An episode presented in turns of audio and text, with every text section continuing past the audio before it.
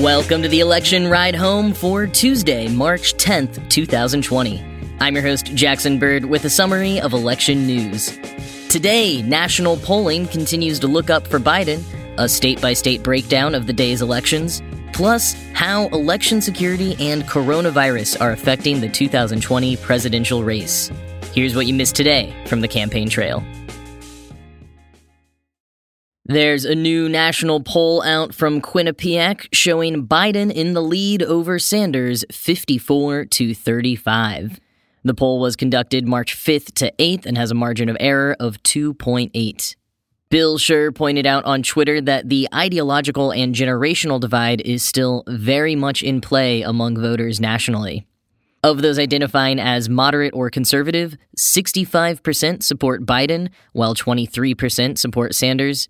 Of those identifying as very liberal, 62% support Sanders, while 33% support Biden. Voters over the age of 65 support Biden 80 to 11, while voters aged 18 to 34 support Sanders 71 to 21. Quoting Quinnipiac, in head to head matchups with President Trump among registered voters, Biden gets support from more than half of registered voters against the incumbent president, while Sanders does not. Biden leads Trump 52 to 41%, and Sanders leads Trump 49 to 42%. Biden and Sanders also do better than Trump when it comes to candidate traits. While 62% say Sanders is honest and 51% say Biden is honest, only 33% say Trump is honest. Biden has good leadership skills, say 52% of voters, while 45% say Sanders has good leadership skills, and 42% say Trump has good leadership skills. On empathy, 64% say Sanders cares about average Americans, while 59% say Biden cares about average Americans, and 43% say Trump cares about average Americans. End quote.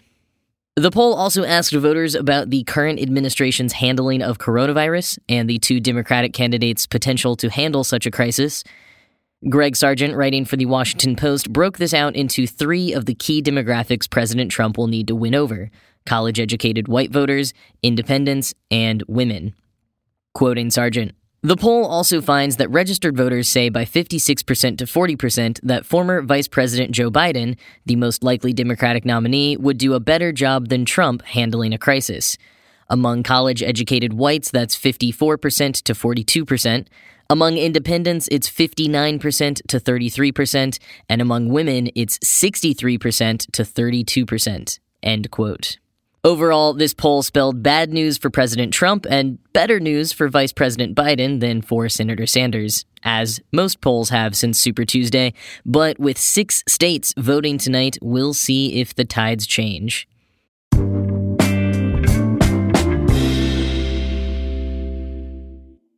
Mini Tuesday, Big Tuesday, not quite so Super Tuesday. People have been calling it all kinds of things, but whatever you call it, today, six more states are voting in Democratic primary elections Idaho, Michigan, Mississippi, Missouri, North Dakota, and Washington. It's less than half the size of Super Tuesday, but it will be the first real test of Senator Sanders and Vice President Biden since almost all of the other candidates dropped out, many of them endorsing Vice President Biden. The biggest delegate grab at stake is Michigan with 125 delegates. I did a deep dive on Michigan yesterday, so if you missed it and you're curious, you can go back and listen to that. But in brief, quoting Politico, Bernie Sanders is banking on a repeat of his 2016 upset victory here against Hillary Clinton to resurrect his campaign. But a big win for Joe Biden would put him on a glide path to the nomination. Quoting The Hill, a Monmouth University poll released on Monday showed Biden leading Sanders by 15 points in the state, while the Real Clear Politics polling average on Monday showed the former vice president with a 22.6 point lead. Polls have been wrong in the past, though. Sanders trailed Clinton by double digits in some polls leading to the 2016 primary, and he was able to pull off a victory of less than two percentage points. End quote. Turning to Idaho, with only 20 delegates, the campaigns haven't given it much love this year. Like, really. Not only has there been little to no polling, but there have also been very few ads. Joe Biden literally hasn't spent any money in Idaho. Quoting Politico, Few have visited the rock ribbed Republican state in 2020, and none attended the state Democratic Party's signature event, the Frank and Bethine Church Gala, last weekend. Pete Buttigieg was originally scheduled to be the keynote speaker before dropping out of the race. He was replaced by Elizabeth Warren, but then she dropped out. The remaining campaigns sent video greetings and surrogates in their stead. End quote.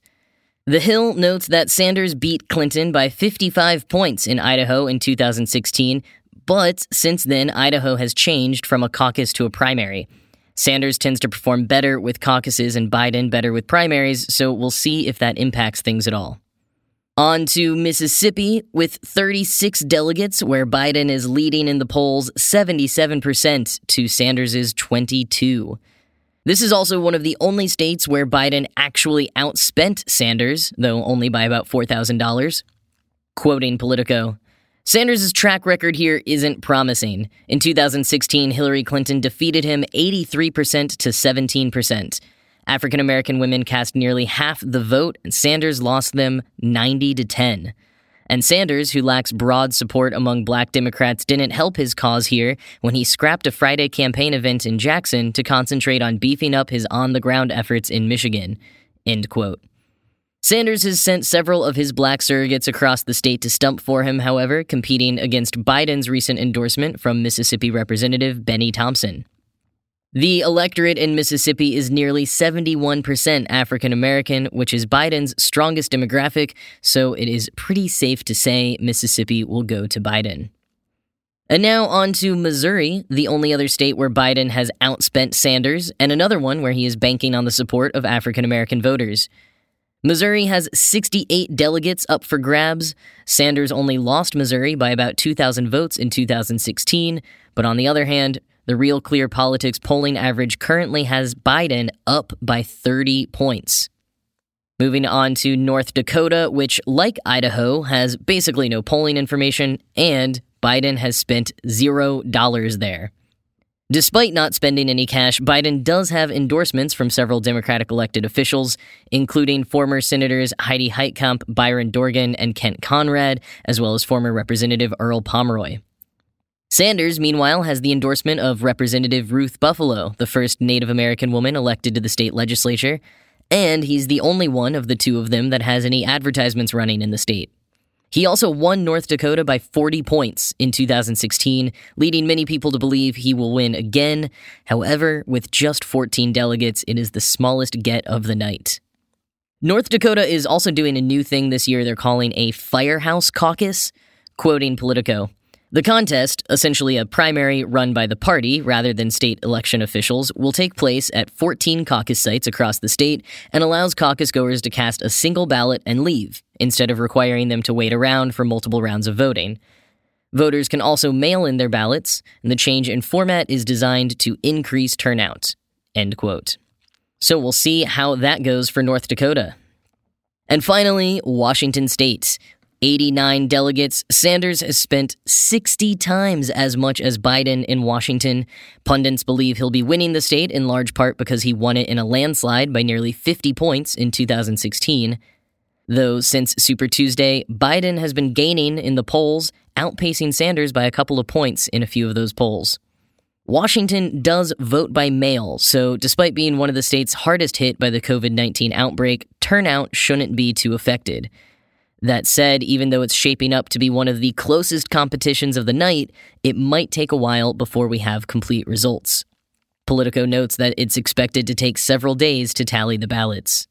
But in as much as we do have results tonight and through tomorrow afternoon, I will have all the results for you on tomorrow's episode.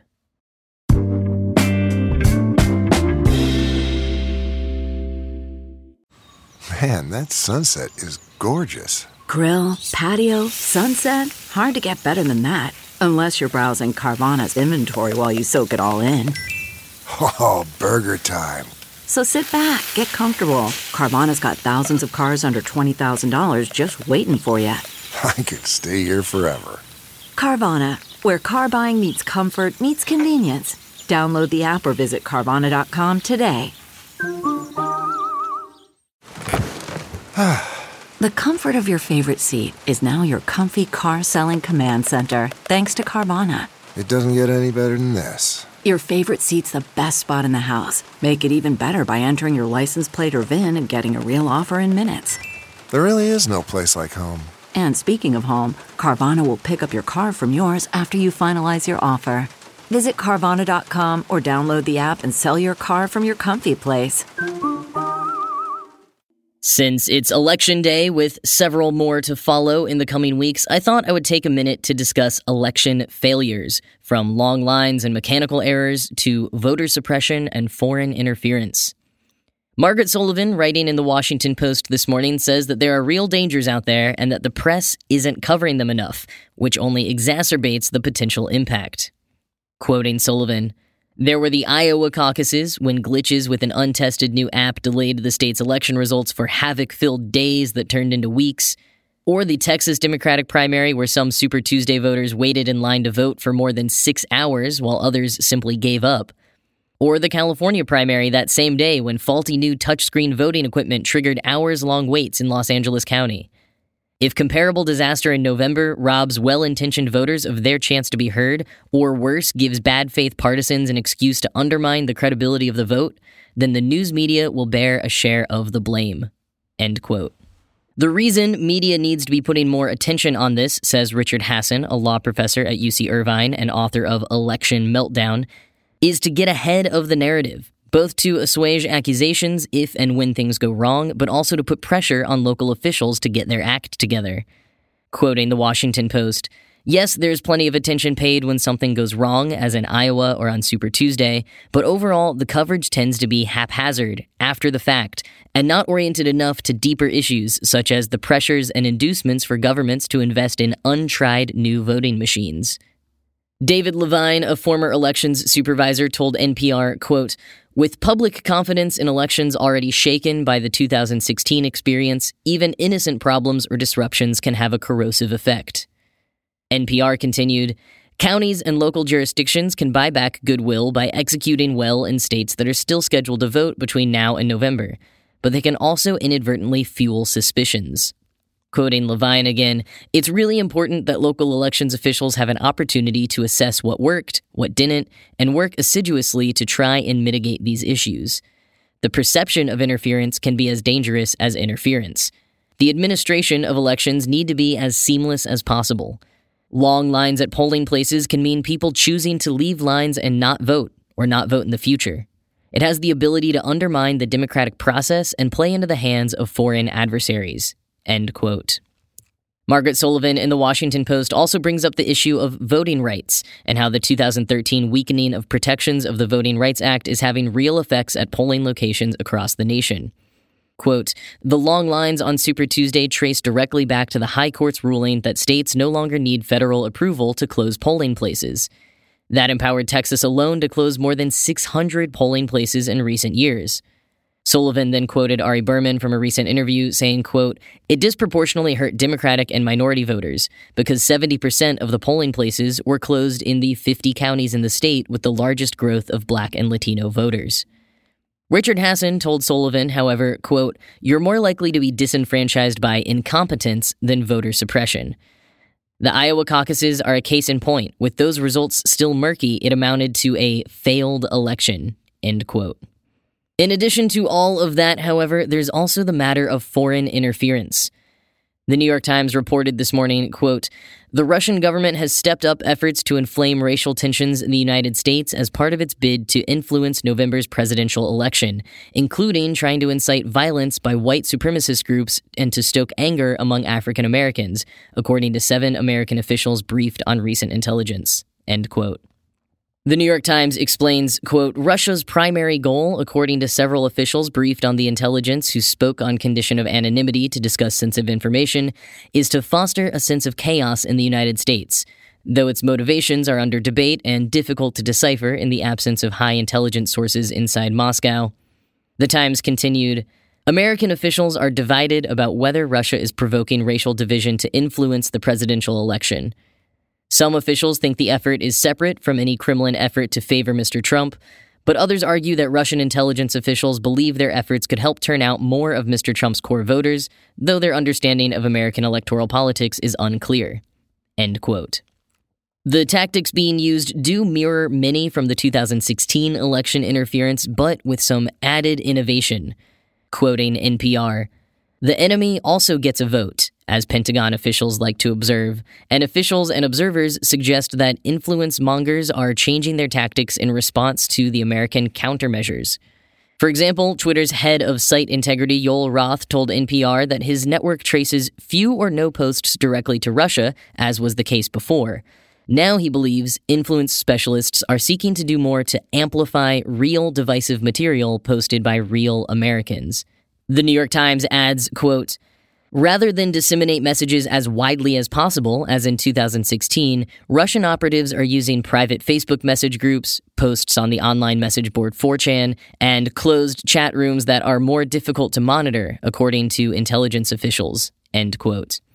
NPR concluded Election security observers said disclosures made like those by national security officials about continued interference activity are constructive, but the implications of being able to influence and shape perceptions online are profound, and that's not going away. End quote. Basically, there are a ton of stumbling blocks to even being able to vote in this country, so if you can, do, and also do your best to stay informed and help others stay informed as well.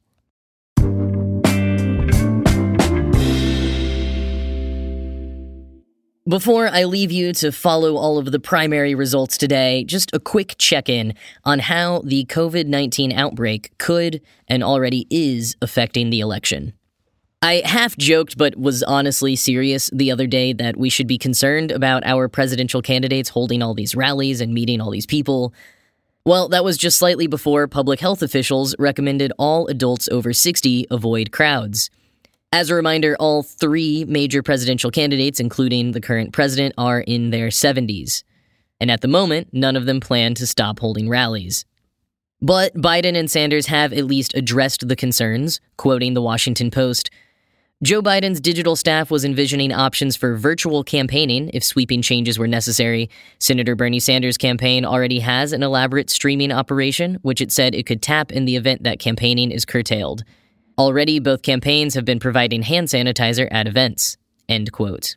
One of the most immediate concerns this week is those mail in ballots I mentioned in Washington state.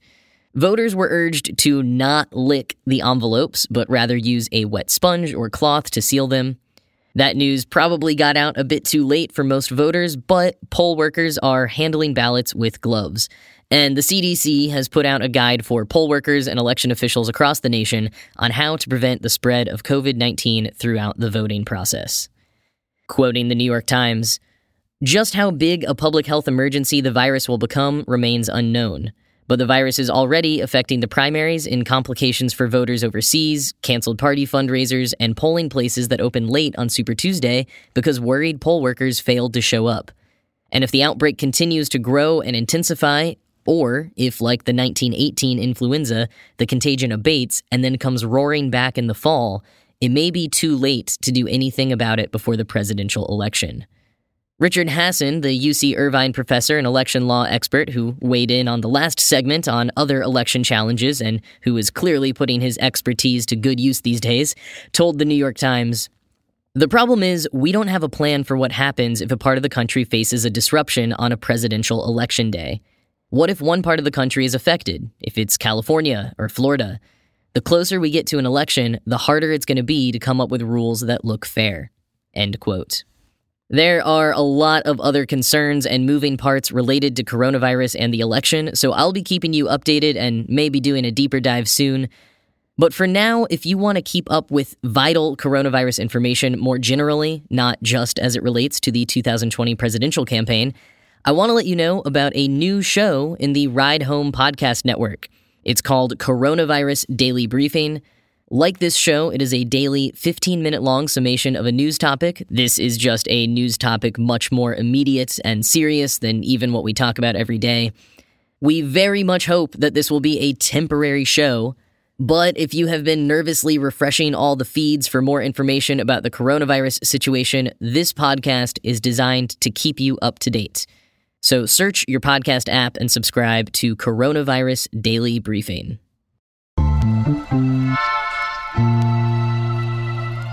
And that is the election roundup for the day. As always, you can find Election Ride Home on Twitter at Election Podcast or on Facebook at facebook.com slash election ride home. Thank you all for listening and have a great rest of your day.